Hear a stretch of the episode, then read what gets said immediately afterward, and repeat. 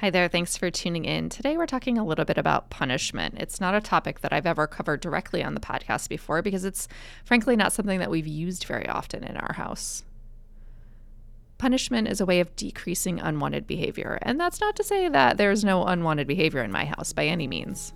So today I'm going to share some examples of times when I've felt that punishment has been helpful. Hi, this is Denaye. I'm the founder of Simple Families. Simple Families is an online community for parents who are seeking a simpler, more intentional life. In this show, we focus on minimalism with kids, positive parenting, family wellness, and decreasing the mental load. My perspectives are based in my firsthand experience raising kids, but also rooted in my PhD in child development. So you're going to hear conversations that are based in research, but more importantly, real life. Thanks for joining us.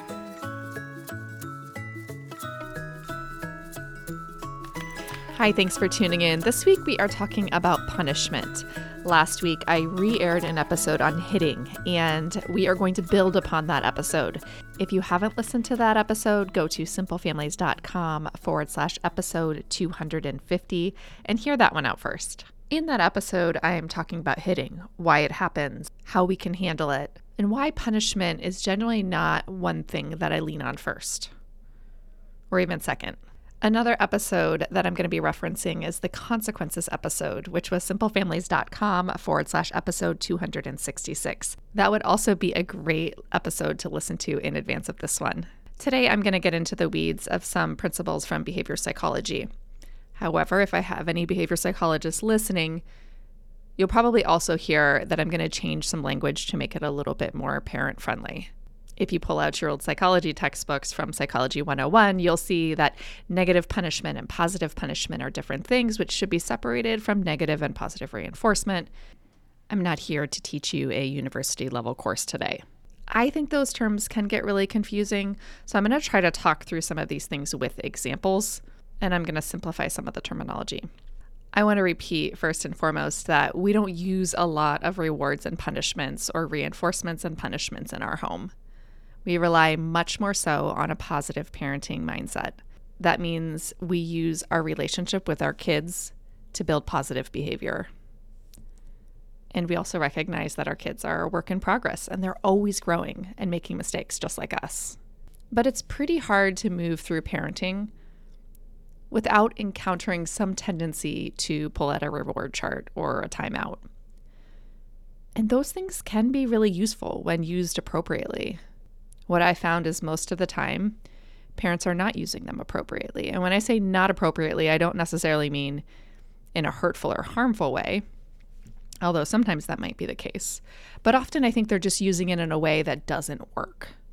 So I want to give you some examples today and some basic principles to help you make these things work a little bit better if you're going to use them and help you to decide if they might be appropriate or inappropriate based on your kids and their developmental level and the behaviors that you're seeing. This is, of course, never substitute for professional intervention and support. And the things I'm saying today may or may not resonate with you, and that's okay. Take it or leave it. If you're ever interested in talking these things through, I do do individual coaching. You can always reach out to me, Denaye at simplefamilies.com. And I offer parent and child therapy in the states that I'm licensed in. But this episode and any of these episodes are not a substitute for professional services and intervention. In episode 266, we talked about consequences, and consequences simply mean what comes next. There's a behavior, what comes next? Is it a lecture? Is it a timeout? Is it a reward? Is it a hug? Is it shame? Is it a threat? These are all examples of consequences. Sometimes the consequence is natural. So if you say something mean to a friend, they don't want to play with you the next day. That's a natural consequence. That means no adult intervened, it just happened naturally. And kids learn through that. They learn eventually, sometimes it takes multiple instances, that when you do something hurtful, it has an impact on people around you. And that impact could result in you being isolated or you being in some way ostracized. Now, there are many opportunities for natural consequences, and they can help shape behavior in a positive way. And when we can let those natural consequences play out, they can be really helpful. But there are not always natural consequences available. If there isn't an obvious natural consequence, we can sometimes use a connected consequence. So your kid splashes all of the water outside of the bathtub. The consequence is they have to clean it up. That's just what comes next. It's not necessarily a reward or a punishment or anything, it's just what comes next. And I find that most of the time as we move through life, that's what we're doing with kids. It takes a lot of energy to quote unquote give a punishment or give a reward. And usually, if you've got a kid in the bathtub, you're trying to get them to bed. And you want to expedite that process. So, if you go down the route of, okay, you splashed all the water out of the bathtub, you're going to get a punishment. You need to go sit in timeout for five minutes. What's happened here is you feel like you did something, you feel like you handled it. But what really happened was your kid got to go sit for five minutes while you cleaned up the mess. So, not only did this probably not work to deter future behavior, but it might even worked in the opposite of what you had hoped. So, just having the kid clean up the bathwater, that's a logical or a connected consequence. And that works better. Well, because it involves you understanding the impact you had, which was the mess, and fixing it. Now, it wasn't a natural consequence because you needed the adult to be there to be like, hey, you got to do the thing, you got to clean it up. A natural consequence would probably be you splashed all the bath water out, you got out of the bathtub, and then you slipped and fell. That would be a natural consequence. No one needed to intervene on that one. As parents, it's our job to keep our kids safe. So we can't always rely on natural consequences. Sometimes we do need to add our own in. But like I said, sometimes it's as simple as just making right on your mistakes understanding the impact of your actions. As parents, we have a job to keep kids safe, and we also have a job to do some prevention. If you have a kid that every single day splashes water outside of the bathtub, you might need to be right there to give them reminders. Or you might need to switch them to a shower. If your kid splashed all the water outside of the bathtub and you walked in, it sounds like you've left a kid unattended, which there are potentially other consequences of leaving a kid unattended in the bathtub. Of course, anytime you leave kids unattended around bodies of water, there's always a risk of drowning. I feel like I can't go without saying that, although I'm pretty sure everyone listening knows that. So we have to be really careful leaving kids unattended in a situation that they are not developmentally ready to handle. So, in addition to ensuring appropriate consequences or what comes next for our kids, we can also try to be preventative to prevent the behavior from happening. Now, it's totally unreasonable to think we can prevent all challenging behaviors from happening. Unreasonable and not even helpful. Because we learn a lot through mistakes, we grow through mistakes. So, kids are going to make mistakes, and we're not here to prevent all of them. Now, up until this point in my children's lives, we really haven't used much punishment. Because most of the time, when there's a behavior that you want to decrease, you can flip flop it and try to increase the opposite. An example of this is, you know, I want to see less mean spirited behavior. You can flip that and say, let's motivate or reinforce our kids for exhibiting acts of kindness. And in general, we should do that as much as possible. A rule of thumb for behavior modification is that if you're trying to decrease a behavior, you use punishment. If you're trying to increase a behavior, you use rewards or reinforcement. Now, when I say reinforcement, that might just be wow, that was so kind. Or like, I noticed you being kind to your sibling. Just noticing and praising. That's very reinforcing. It doesn't have to be a piece of candy, although sometimes maybe it is. The reason that we try to use more reinforcement than punishment is because punishment doesn't teach. Punishment teaches us what not to do. So when a kid does something you don't like and you put them in timeout or you take away their screen time, whatever it is, you're basically telling them, I didn't like what you did, so stop that. And then the next time the behavior comes up, they don't know what they're supposed to do instead. So they go back to the same thing that happened the last time because they haven't learned new adaptive skills. So punishment tells kids what not to do. Now let's use an adult example to build some empathy here. You probably know it's not great to yell at your kids and maybe you've strived to yell at your kids less. I know that I have. but somehow it keeps happening. You have some other tools in your tool belt, like staying calm, using expansion and contraction to separate kids when things get challenging. You know kind of vaguely what you should be doing, but somehow you end up yelling, even though that's not the best way to handle things. But for whatever reason, that's what comes out. The same thing happens for kids. Even when they've learned better tools, time and time again, sometimes the more challenging behavior comes out. It's not just kids, it's adults too.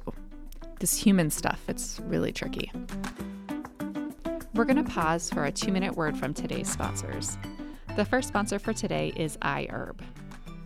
iHerb offers the best curated selection of wellness products at the best value across a variety of categories, like supplements, nutrition, beauty, and baby. When it comes to your family, ingredients matter. The iHerb site is super easy to search. You can narrow it down by category, brand, ailment. If you want help with hair, skin, nails, kids' health, it's easy to find exactly what you need. Since I started weightlifting this year, I've been using AminoLean amino acids, which I really like. And I'm so happy that iHerb carries them. And that's also where I get some protein powder for my husband. For a limited time, listeners can get an exclusive 22% off their entire order. Go to iherb.com and use the promo code SIMPLE to get 22% off. That's I H E R B.com and use the promo code SIMPLE. I'm happy to have iHerb as a new sponsor on the podcast. Try them out. I think you're going to like it. Our next sponsor for today is Earth Breeze. If you're like me, you've probably been wondering why laundry detergent has to come in those massive, heavy plastic jugs. It's inconvenient, creates a lot of plastic waste. Unfortunately, there's a better way. EarthBreeze is a laundry detergent, and it's just like dryer sheets. Except they go in the washing machine and they clean your clothes. It's a revolutionary liquidless laundry detergent that dissolves 100% in any wash cycle, hot or cold. You don't have to measure, there's no mess, no heavy plastic jugs, you just toss the sheet in we've been without a washer and dryer for almost two months due to some home renovations that we're working on. And I have never been more thankful than this lightweight, easy, mess free alternative that's coming to the laundromat with us. They offer flexible subscriptions that can be adjusted, paused, or canceled at any time. No contracts or fees. So switch from the old fashioned goo to something new. Right now, you can subscribe to EarthBreeze and save 40%. Go to earthbreeze.com slash simple to get started. That's earthbreeze.com slash simple for 40% off. earthbreeze.com slash simple. Back to our episode for today. So, in particular, in the early years, punishment can be pretty useless when kids don't know a better alternative. You're essentially telling them what you don't want them to do, but they don't know what to do instead. Now, as kids get older, and they do know better alternatives, but they're struggling to use them, that might be where some punishment comes in. Or at least we could try it out to see if it's effective. But here's the sticking point that I found we were landing at. Even when you're increasing kindness, which there's plenty of kindness in our house, there's still conflict, normal bickering and conflict. And when that bickering and conflict escalates, people get hurt. So those escalation behaviors in our house, name calling or physically hurting, can be decreased through punishment. Very direct, targeted forms of punishment. I want to put in the disclaimer that this is working now because my kids are older and I am aware of their skill set, aware of what they can handle. I'm going to give you some examples. A few months ago, we were dealing with some name calling behavior with one of our kids. My kids don't know a lot of really hurtful words yet, but it was one of those things like I want to nip this in the bud before they learn those hurtful words because it could get really bad really fast. Um, so it kind of started out with one child calling other people in the family names they didn't like, right?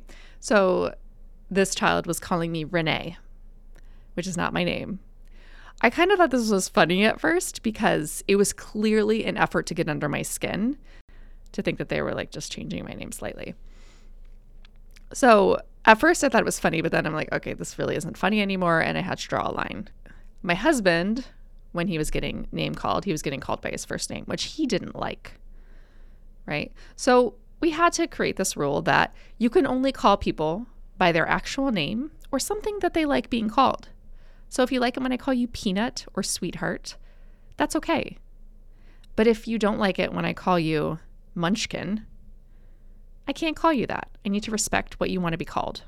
So that's how we defined name calling. Don't call people anything other than their actual name or things that they want to be called. So we had to get really crystal clear on how that was defined before we tried to use punishment to decrease it. So you can call me mama. That's pretty much it. Now, I have a lot of pet names for my kids that they like, so I can call them by their first names or by an array of those pet names. But if they one day decide that they don't like those names, like Munchkin or Peanut, that sort of thing, then I'll stop doing that. I'll stop calling them that out of respect. And the same rule applies for all the relationships in the family. So here's how we tackled the name calling. If you call a name, you lose screen time the next day. Period. That's it. So that's a punishment. Very targeted behavior, name calling, calling people by something they don't want to be called, something other than their name. If you do it, you lose screen time the next day. Period. Okay, so I know this sounds too easy. I know it sounds like you're like, I've done that before. That doesn't work. Okay, so here's why it probably didn't work. If you said, okay, I'm going to take screen time away if you name call, and then when your kid was like taunting their sibling, they're like, oh, he's taunting her, or she's taunting him, I'm taking away screen time tomorrow. Or, I didn't like your tone, I'm taking away screen time tomorrow. Right? When you muddy the waters, it doesn't work. You have to be crystal clear. You're trying to decrease the behavior of name calling, which looks like A, B, and C. If it happens, you lose screen time tomorrow. The end. If you decide to muddy the waters with other sorts of demands and requests around being polite and tone of voice and all these other things, didn't do their homework, and to decide to take screen time away and use that punishment for other things, then yes, it's not going to work. You have to be really crystal clear on your expectations and on the results. The other reason that it doesn't work often, and if you've tried this and it doesn't work, because you didn't follow through with the punishment, right? If they name called and you didn't actually take away screen time the next day, then it's not going to work. You actually have to do the thing that you said you were going to do. No one talks you out of it. Be crystal clear on how you define the target behavior. Use the punishment only for that behavior. And follow through on the punishment or the thing that you're taking away. And it has to be for a designated period of time. It's just one day of screen time, not until I said so, right? Something vague like that. Whenever we're going to be vague, it's going to work less often. So I would say by starting that, we reduced name calling in our house by 90%. It still happens on occasion, and we will take away screen time on those occasions. But it hugely, hugely decreased the name calling. Now, keep in mind that as you're trying to start something like this, there will be a little bit of a learning curve, right? So, I mean, we came across some things like they were trying to spell it out, like trying to spell your S T U P I D or trying to say it in Spanish, right? Those things are not okay. But in those instances, I gave them a free pass and said, We're revisiting the rule. No name calling includes saying it in Spanish or any other language. It also includes spelling it, right? So, further defining what the expectation was. So, you get a free pass this time. I'm going to clarify the rule for you.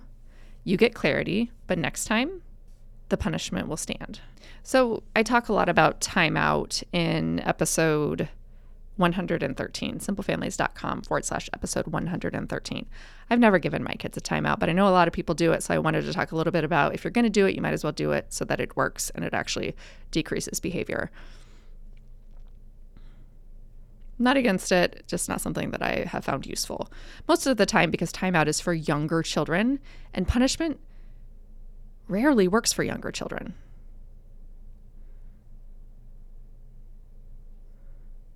My favorite example of misused timeout was hey, go clean up your toys. If you don't clean up your toys, you're going to timeout. And then the child goes to timeout. Well, you broke the rule there, which is, well, you violated the principle of punishment, which is timeout is a punishment. You're taking something away, you're taking away attention and fun and any kind of opportunities to play. But you're actually trying to increase a behavior, you're trying to increase the behavior of cleaning up. So you really should be using motivation or reward or reinforcement. So that child who's standing in the corner, I mean, I would much rather be standing in the corner rather than cleaning up the toys. I don't know about you. So who's the fool here? Who wins this one? That's what happens when we flip flop those expectations. Punishment decreases behaviors, and rewards, reinforcers increase behaviors. That's why, whenever you're using a reward chart, which we talked about in episode 211, I explained that if you're using a reward chart, it's always used to get more of a behavior, never used to decrease a behavior. Rewards increase, punishment or taking things away decrease. So, yeah, that has worked really well for name calling, especially because the child that was name calling was really, really motivated by the screen time. Really, really loved the screen time. Something that child didn't want to lose, right? And that piece is important too. It has to be something that is really meaningful. So, fast forward to more recently, we were having some hurting behavior, some like grabbing and squeezing with fingernails on the arm in times of frustration and times of conflict, leaving like fingernail marks. So, we used punishment for this and it has worked incredibly well. So we got I got really specific and defined the behavior. The behavior is hurting, physically hurting another person. And we went through examples of what that might look like. I could have said, like, the target behavior was like grabbing and squeezing someone with their fingernails in the arm, because that was what we were seeing most often. But hurting behavior, physically hurting another person, sounded like pretty crystal clear. Like, you know, you're hurting someone or that you're not hurting. So I took $10 in $1 bills and put it in a jar because the child who was doing most of the grabbing and squeezing is very motivated by $1 bills. For those of you who listened to my morning routine episode, you'll know that I was also struggling to get this child up in the morning. And at the beginning of the school year, I was giving a $1 bill for getting up, getting dressed, and putting your clothes in the hamper. And I'm happy to report back that I'm no longer doing that because I don't need to do it anymore rewards should really be to establish new behaviors. And once those behaviors are established, then you fade out the reward and they become part of the routine. But I digress. So I put them in the jar and I said, anytime you hurt, I'm going to take a $1 out. At the end of the week, you can keep whatever's left. And that also decreased the behavior by at least 90%, maybe even like 98% in this instance. I have seen multiple occasions where the behavior has been inhibited, which means fists are clenched. I can see the child resisting hurting, resisting doing the thing. And that inhibition was directly related to this punishment of the possibility of losing the dollar. So you might be wondering, Denaye, what's the long game on this? Are you going to be putting dollars in jars forever? No, that's not the plan. The goal of this is to practice inhibiting the behavior and using a better alternative. Especially because I know that this child has other alternatives, even if they have a harder time accessing those alternative behaviors. This extra motivation to inhibit the behavior to stop themselves from hitting forces them into using those other skills that they have but aren't as easy to access. So they're getting more practice at it. They're getting better at using their other skills. Once they get more practice at using those other skills, they'll come easier and they should become the go to. So again, you can't muddy the waters with this, right? If I decided to start saying, well, you threatened to hurt someone, you didn't actually hurt them, but you threatened to hurt them, so I'm going to take a dollar away, right? If I changed the expectations, it wouldn't work as well. If I didn't actually take the dollars away, it wouldn't work as well. So, what's the end game on this? Am I going to be paying $10 a week to decrease a behavior forever? No, we're practicing behavioral inhibition, which is an important skill for some kids. And it's also a skill that some kids are just not capable of yet. So, if you have a kid who's like four or five and you try this and it doesn't work, they might not be yet capable of inhibiting or holding back their behavior. If their brain isn't ready to do that yet, they need some more time These are the kids that you need to rewind and listen to the hitting episode again, episode 250. These are the kids that you're just going to need to stay closer with. And you're going to need to supervise much more closely because they're very much a work in progress. Now, the fact that this worked, I followed the simple rules crystal clear target behavior, clear, valuable punishment, something that child really wants, really cares about, and actually following through on it, removing it when the behavior happens. Because that worked really quickly in both of these instances, it tells me that my kids are capable of inhibiting their behaviors.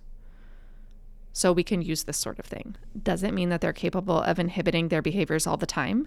No, for sure not. I'm mostly capable of inhibiting my challenging behaviors most of the time, but when I'm when I'm irritable, when it's that time of the month, like things happen and it's harder for me to inhibit it and to hold back the behaviors that I don't want to exhibit. So, not every day is created equal. There are going to be some days that are a lot harder.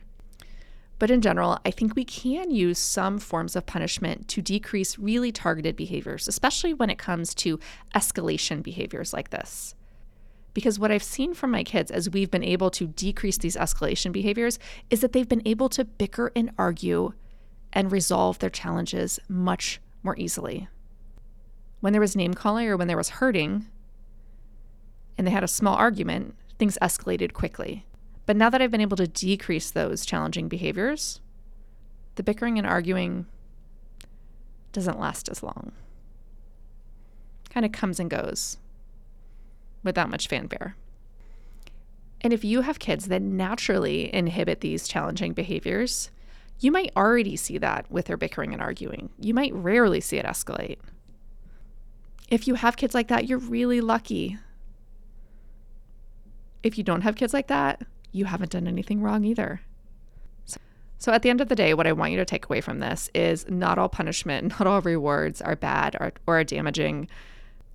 I don't think it's something that we should totally shy away from, but I also don't think it should be our default by any means. Using your relationship with your child, being present with your child, utilizing natural connected consequences, it goes so far. It feels good as a parent, but it also feels good as a kid to live in a house like that. We are all a work in progress. So if this resonated with you today, great. If it didn't, leave it behind. Thanks so much for tuning in.